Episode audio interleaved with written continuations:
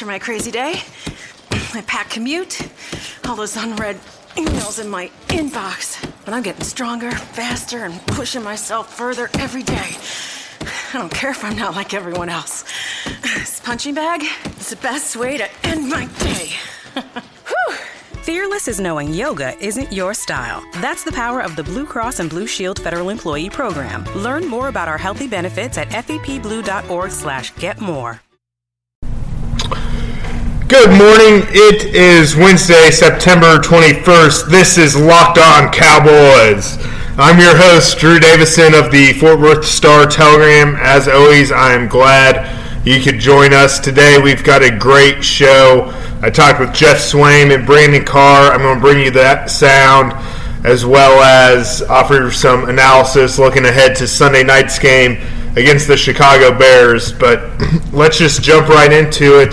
Geoff Swaim is uh, m- making a name for himself early on this year for the Cowboys. The tight end out of Texas was a seventh round pick last year. He's actually leading the team in average yards per catch at 16.7. Had a big first down against the Redskins and a, a big play, the longest pass play actually against the Giants in week one. But Dak Prescott and Geoff Swaim have found a nice connection early on, which is good to see for the Cowboys. Uh, and Swaim caught the big, big uh, pass early in the Redskins game to get a first down. Here's what he had to say yesterday in the locker room. Geoff Swaim. This much this this early in the season. Um, I don't know that you would expect that, but it's definitely something that you're ready for because you've been working all camp and uh, all preseason to put yourself in that position. So uh, I don't really think about you know will I get the ball, will I not get the ball. You're just playing and reacting to what you see. When uh, James Hanna went down after camp, what was going through your head? I mean, did you know right away, hey, I'm going to be counted on a lot, a little bit more because of the fact that they need another black? Well, I think when you you know one less guy is everyone has to move up and, and, and play better. Um, but we never really thought about what oh, oh no what do we got to do we just playing ball and you know you just do what you can do and, and if what you can do is if your best is enough and then it is Geoff, you weren't used much as a receiver in college. You feel like you've kind of shown something early on in your pro career that you can be versatile and yeah be a receiving threat. yeah I, I don't ever question that ability in myself I know myself you know better than anyone so uh, I know I'm able to do those things and uh, it's just having the opportunity to do it is is a huge part of it uh, Texas I wasn't no, it's just what I, I wasn't asked to do that so um, hopefully I can continue to do that here You also knew what James was, doing, how he was blocking the run, the Sure. importance of his blocking in the running game. Is that a good template for you? Not that you didn't know how to block. Uh, yeah, absolutely. I mean, James does an unbelievable job um, with his footwork and his leverage, um, and he's one of our best tight ends that, as far as blocking is concerned. And Witten are, are real good at that. Um, so I try to learn from him as much as I can, and uh, then just play my game too, because my game's different than his, you know, and he plays different than I do. So you take the good things that you feel you can copy from him, and then you just add what, what is yours. Geoff, what does it feel like to be the big receiving threat that when they need the big chunks of yards, you're the guy leading average yards per catch? I don't know if that was the, uh, the way you scripted it or draw it up, but uh, I was happy to be in that position and, and be able to make a play. Uh, you're always expecting, I talked after the game, you're always expecting the ball no matter where you are in the progression. Um, and it just so happened that came my way and, and just try and make the most of it. Okay, that is uh, the first part of the Geoff Swaim interview, and, and you heard him talking about the fourth down play when Jason Garrett rolled the dice in the first half, went to Geoff Swaim. This was the Cowboys' second offensive possession. Geoff Swaim turned that little uh, screen pass into a 28-yard gain, easily got the first down, but actually he took more pride in delivering a huge, big-time block on DeAngelo Hall on the first play of that series, which opened up a pathway for Jason Witten to gain, I believe, 25, 28 yards in that range, which kind of dug the uh, Cowboys out of a hole. They started that series on their own six, ended up scoring a touchdown uh, on, on an Ezekiel Elliott run. but I'm going to play more of that Geoff Swaim interview very shortly. But let me remind you all check out the Locked On Podcast Network. You can get all these shows on Audio Boom or iTunes. Well worth your time. Tell your friends about it. Tell your coworkers, tell your colleagues. We need your support. Locked On Podcast Network. Check us out. There's the Locked On NFL podcast. I say it every day, but Matt Williamson does a fantastic job covering all the big news around the league. Locked On Fantasy, who to sit, who to start in Week Three. Well worth it. Is Geoff Swaim kind of a dark horse guy against the Bears? Uh, g- given that you know he's kind of been a big play threat so far for the Cowboys, it, will be remains to be seen whether he, he becomes a red zone threat. But uh, definitely check out the Locked On Podcast Networks. And getting back to Geoff Swaim, interesting story. The Cowboys drafted him the seventh round of last year's draft. He's a guy who only had 13 catches for 84 yards and one touchdown in two years at Texas. So clearly, he's shown a receiving threat, and clearly, he's determined to show that he can be a receiver that this team can count on. So here, here's more Geoff Swaim from yesterday in the locker room. It felt better the fourth down catch or the block to uh, get win a little more yards. The block for sure. Yeah, for sure. Uh, it's something that I I'm a, I like playing physical, um, and although I think if I got in the end zone, I might have been more happy with the catch. So. I've seen you in pregame making some one-handed catches, things like that. Yeah. Are you a better pass catcher, you think, than people give you credit for?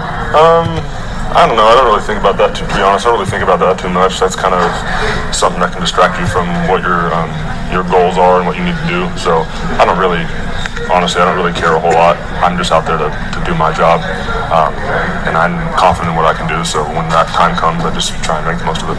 Geoff, an old cliche is the biggest jump is from rookie to second year. What do you think that is? Because you're kind of a living example of it so far this season. Yeah, I think it's comfortability with the offense. I know that uh, last year, going into training camp and the preseason games, and then getting thrown into the action a little bit later in the year, uh, you don't have the comfortability because you haven't been playing, um, and probably don't have the confidence in yourself as much. Uh, and once you start playing a little bit, like I have a little bit more this year, that confidence starts coming with your game a little bit. Um, there's still a lot to clean up. I mean, I know personally, just watching the film, there's a lot of things I need to clean up, um, technique and footwork and whatnot. But uh, I think comfortability in the offense, not having to think as much, is a big part. What are you looking forward to week three? It'll be good. Yeah, it'll be good. Um, the season goes by real quick once you start it. You know, camp and preseason kind of drags on, but once once the season starts, everything speeds up. So uh, we're just trying to stay in the now and stay focused on what we can control. You expect against Chicago? Honestly, we haven't had a chance yet to look at a lot. I've, I've watched them last night a little bit, um, and they're a good defense. You know, I don't think they get a lot of credit for. They are a real good defense. Um, they're physical and they're fast, so we'll be ready for them. We just gotta we gotta get them take care of business now and, and prepare the right way. All right, that was Geoff Swaim, and, as you heard, they are already kind of looking ahead to the Bears. They will look at that film today, really kind of get the game plan set, and uh, th- this is a perfect time to remind y'all if you want to go to AT&T Stadium to watch the Bears and Cowboys this Sunday night, there's no better place than SeatGeek. SeatGeek is the smartest, easiest way to find tickets for the games you want to see up close and in person this season. There's nothing like being in the stadium for the biggest plays of the year, and with SeatGeek, it's never been easier to get the seats you want for great value.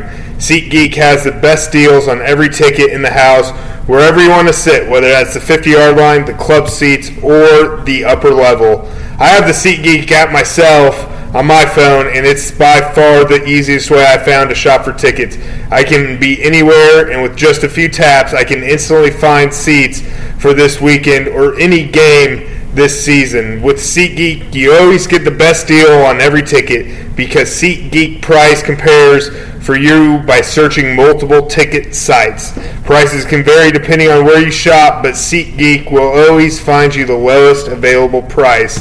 And SeatGeek wants to help you get the most bang for your buck. That's why every ticket on SeatGeek is given a grade based on value. You'll immediately see any underpriced seats and be able to find the best deals that fit your budget. Plus, every ticket you buy on SeatGeek is backed by their 100% guarantee. But best of all on SeatGeek, by listening to Locked On Cowboys, my listeners get a $20 rebate off their first SeatGeek purchase. To get your $20 rebate on tickets, download the SeatGeek app on your phone like I have. Go to the settings tab and click add a promo code. Enter promo code LO Cowboys. That's LO Cowboys for Locked On Cowboys. SeatGeek will send you $20 after you've made your first ticket purchase. Download the SeatGeek app and enter promo code LO Cowboys today. And getting back to real quick on the Geoff Swaim, uh, I, I, think you, have seen him progress, and this is kind of, and you heard me ask him about the jump from rookie year to the second year, and it's all about getting more control within the offense. And I also think Geoff Swaim has shown and progressed so much that he has surpassed Gavin Escobar on the depth chart. And I think Jason Garrett says it all the time, and Geoff Swaim is living proof that Garrett is telling the truth when he says it doesn't matter what round you're drafted. When you're in those doors, it's a competition. And Geoff Swaim has gotten more snaps than Gavin Escobar, a second round pick out of San Diego State who hasn't really lived up to expectations because he's excelled. Geoff Swaim's a better blocker than Escobar, and he's shown an ability to catch the ball and be a threat in the passing game. So it's it's nice to see, especially for Cowboys fans, to see a seventh round pick who, you know, some seventh round picks don't even last two years in the league. And it looks like Geoff Swaim's got a bright future. So uh, it, it was good to see him, at least from a Cowboys perspective carry it up and carry on and, and get to that point. Uh, and as promised, let's go right. Let's switch over to the defensive side. The defense has really stepped up. They stepped up in week two, turned the short field. You know, the, the Redskins started inside the Cowboys 40 twice, and twice they settled for field goals. Those are huge game situation wins on the defensive front, and nobody's been better than the secondary. Brandon Carr made, first off, the Redskins had several possessions in the red zone. Very odd play calling decisions by the Redskins. They went to TCU product Josh Doctson, a local kid who should do good things, but to expect Josh Doctson, who missed a lot of training camp in the preseason, to just waltz in and start catching fade passes in red zone situations clearly did not work out. And Brandon Carr made a few nice plays. Mo Claiborne made a nice play to knock the ball away from Doctson. So, uh, you know, it's one of those things where it was just very interesting play calling by the Redskins. But here's uh, what Brandon Carr had to tell us reporters uh, yesterday. Win your division games, you know, we got a tough road win, and, you know, just any win in the NFL, um, it feels good because it's hard to come by each and every week. And now you've got the Bears on Sunday. What do you see out of them? I see everybody. Um, no, they got a quarterback change, or we don't we don't know what's going on with that. But um, just from the outside, um, the receivers, they got some some big receivers, some big targets. Uh, they stretch the ball down the field. I'm not afraid to push the ball down the field. Um, you know, just gonna be up to us to go out there and execute. Um, you know, clean up from last week and, and continue to build the great things we did last week as well. I know you haven't had a chance to study the Bears this week, but I know you have some product knowledge on uh, Alshon, one of the big guys. And also, did you go against Eddie Royal when he was with Denver? Yeah, I went against Eddie a few times. Um, they have some a good receiving core. You know, Eddie Royal is a solid uh, veteran player uh, who's been in the league for many years, making plays. Um, and also they have uh, Jeffries on the outside, who's a big target and stretch the field, um, can make all the plays for those guys. So we're gonna have our hands full in the back end, but uh, you know, something we look forward to each and every week.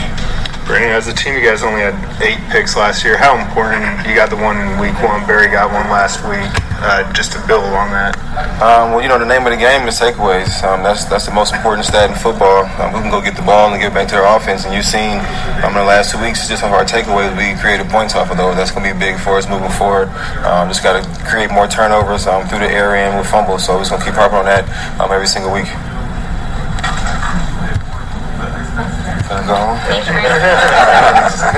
All right, that was Brandon Carr, and you heard him talk about the interceptions and how important those are. A guy who is desperate for an interception is Morris Claiborne. He had he has not had a pick since 2014, September 2014 in St. Louis. the Rams are now playing in Los Angeles. So maybe it's Mo Claiborne's week next or week this week to break that interception drought. So we will see. There will be plenty more analysis Thursday and Friday on Locked On Cowboys. I'll get bring more sound from the locker room. Again, Geoff Swaim and Brandon Carr were generous to meet with us today, and I hope you enjoyed their interviews, their insight. Geoff Swaim, I think, is a very interesting story. A guy you should definitely pay attention to going forward. Again, I am Drew Davison of the Fort Worth Star Telegram. Check out startelegram.com for all your Cowboys coverage. Shoot me in uh, e- email ddavison at star-telegram.com. Let me know your feedback, what I can do better, what you want to hear, different topics, different thoughts, or shoot me a Twitter message, a tweet at Drew Davison, D R E W D A V I S O N. Again, this is Locked On Cowboys. As always, I appreciate you guys listening. Feel free to reach out. Until next time, take care. Is democracy in danger or decline? Condoleezza Rice, William Galston, and Carlos Gutierrez and others take on this question in the fall edition of The Catalyst, a journal of ideas from the Bush Institute. Surveys show Americans place less trust in institutions like the media and business. Others contend America has faced far more challenging periods and emerged strong. Leading policymakers, Bush Institute experts, and respected journalists take on this debate. Read about it at bushcenter.org/catalyst catalyst.